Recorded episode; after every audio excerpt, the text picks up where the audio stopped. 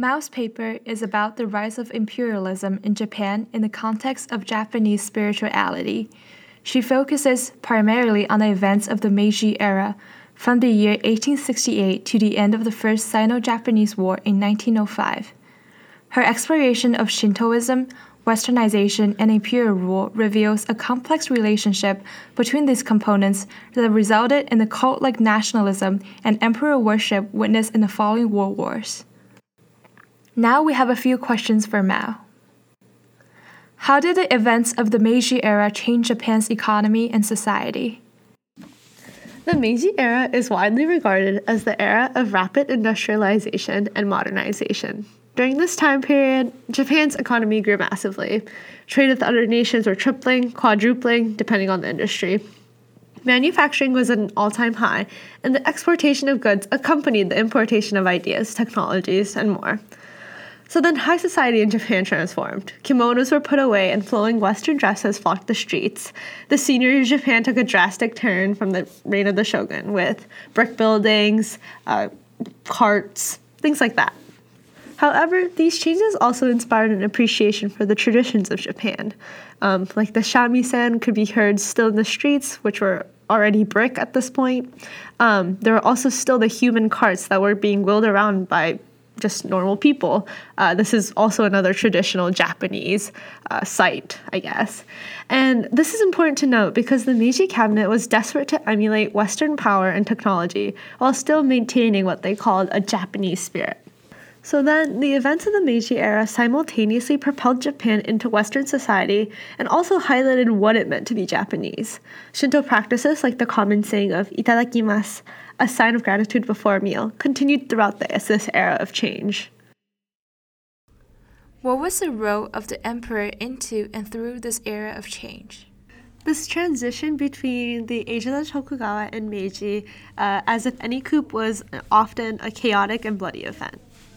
The emperor did not actually participate in any of the armed conflicts that were happening at this time. However, what he did do was legitimize the actions of the new rebels against the Tokugawa.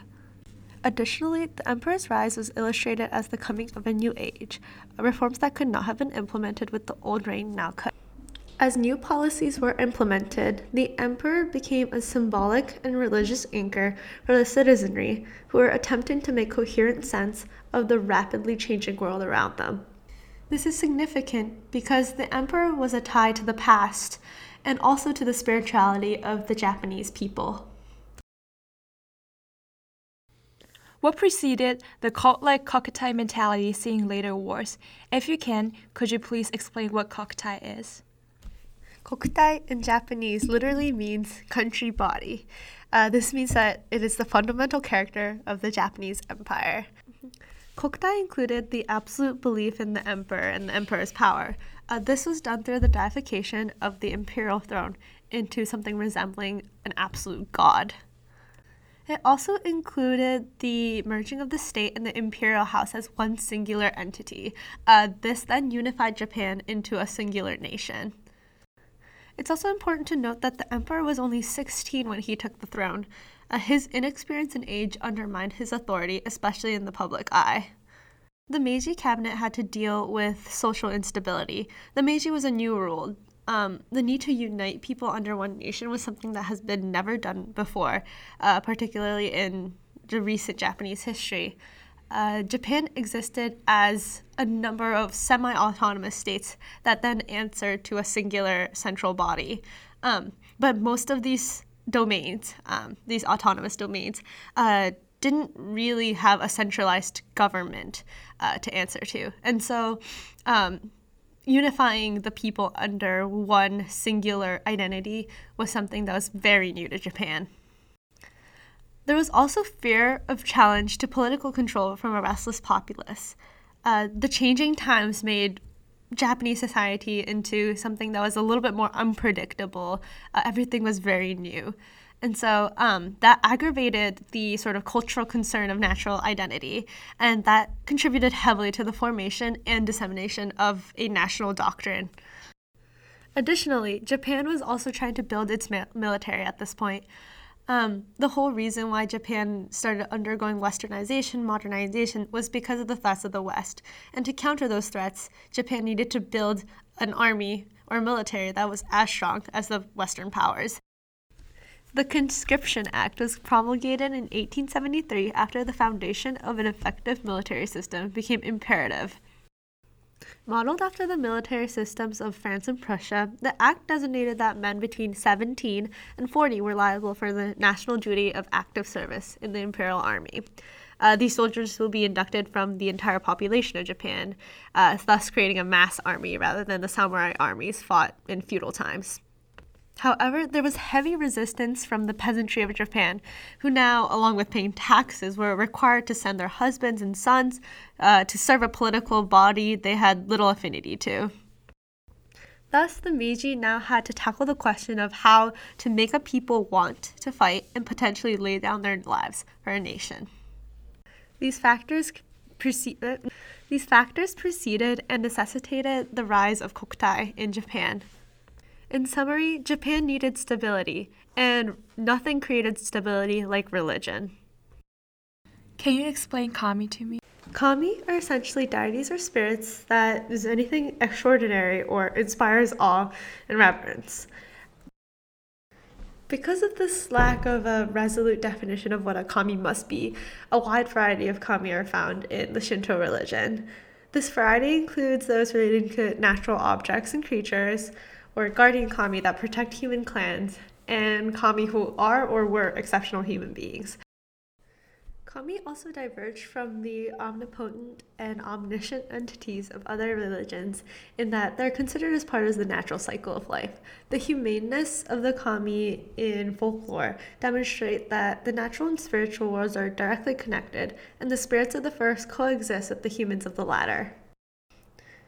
Because kami permeate the whole essence of life, all things are considered potential kami, but most are not venerated as such. How did this definition change with the rise of Kokutai? The rise of Kokutai and the deification of the emperor completely changed what it meant to be a kami. Kokutai elevated the definition of a kami into something more sacred and more godlike. Uh, it made the emperor into an absolute being that could do no wrong, as he was an ultimate entity.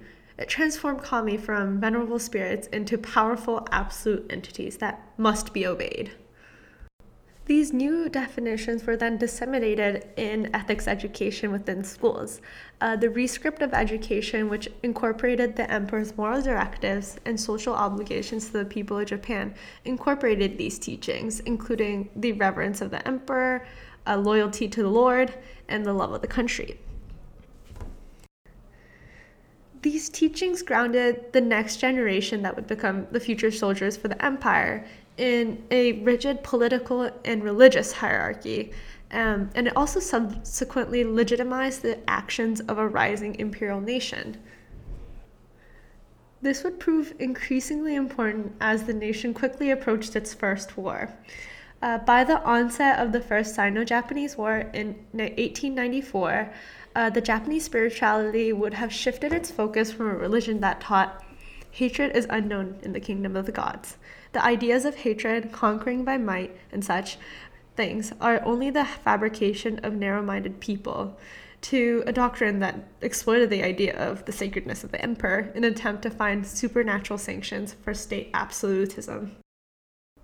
Can you explain the role of syncretism in this narrative? Syncretism plays a huge role in Shintoism and also in sort of the westernization that occurred in the Meiji. I'll first talk about the influences of different cultures on Shintoism. Understanding the influences that Chinese belief in culture, as well as the prevalence of Buddhism in Japanese history, is critical in defining Shintoism. The Buddha, common called Oshaka sama, but also recognized as Shakuson Seson, Shakyamuni, Nyorai, and Buddha, first entered the Japanese society around the early 6th century through uh, during the Asuka period, which was from 538 to 710 CE. Despite the rejection surrounding its arrival, uh, the late 17th through 9th century in Japan saw a whole rise in the Buddhist teachings and the institutionalization of Buddhism as a political tool.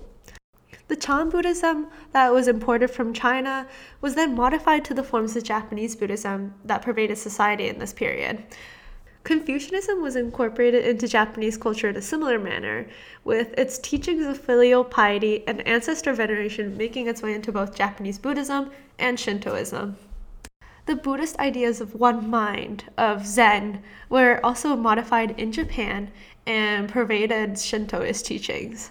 The significance of all of this is that by the time that modernity influenced um, the significance of this is that when westernization and modernity came to Japan, uh, Japan had already established a history of incorporating other cultures, modifying it to fit its own society, and then transforming it into something that is part of the Japanese identity. Thus, when Western technologies and ideas were imported into Japan, only select technologies and select ideas were then incorporated, actually incorporated into the Japanese society.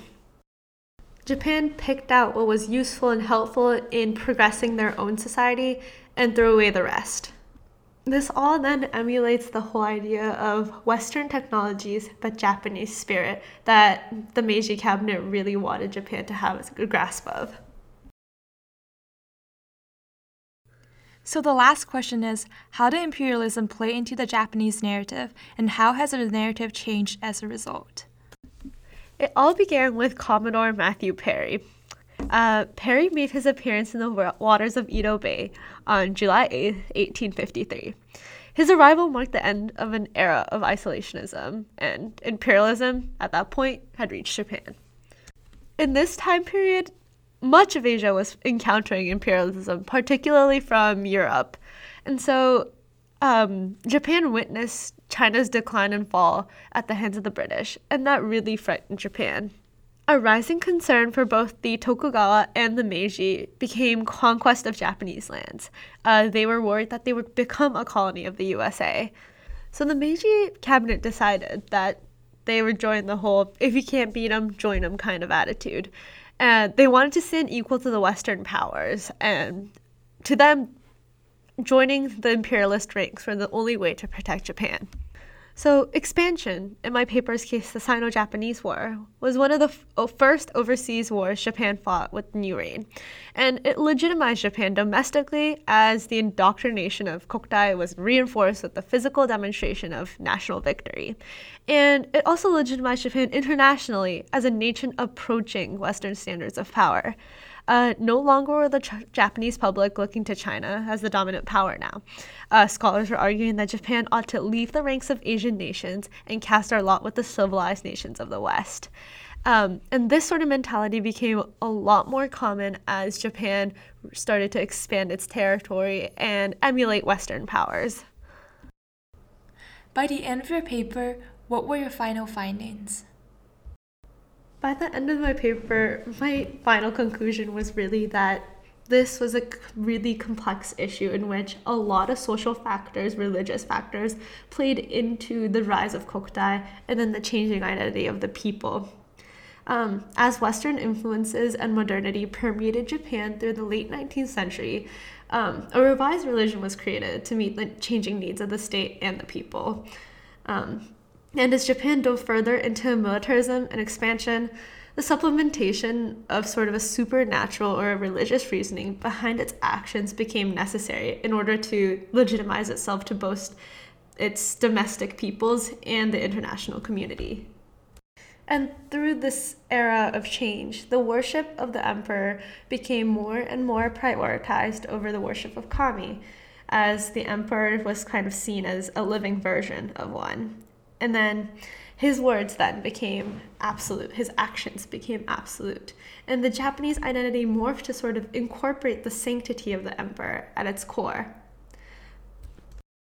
Not only that, with the creation of this doctrine, Japan shaped its identity to accommodate the militarism and the expansionism that was permeating throughout the Western nations and parts of Asia at that time. Then the rise of Kokutai um, which really stemmed from the necessity of uniting a nation under a single Japanese identity, transformed this Japanese identity to accommodate political and military agendas until ultimately it surfaced as the cult like nationalism of the 20th century.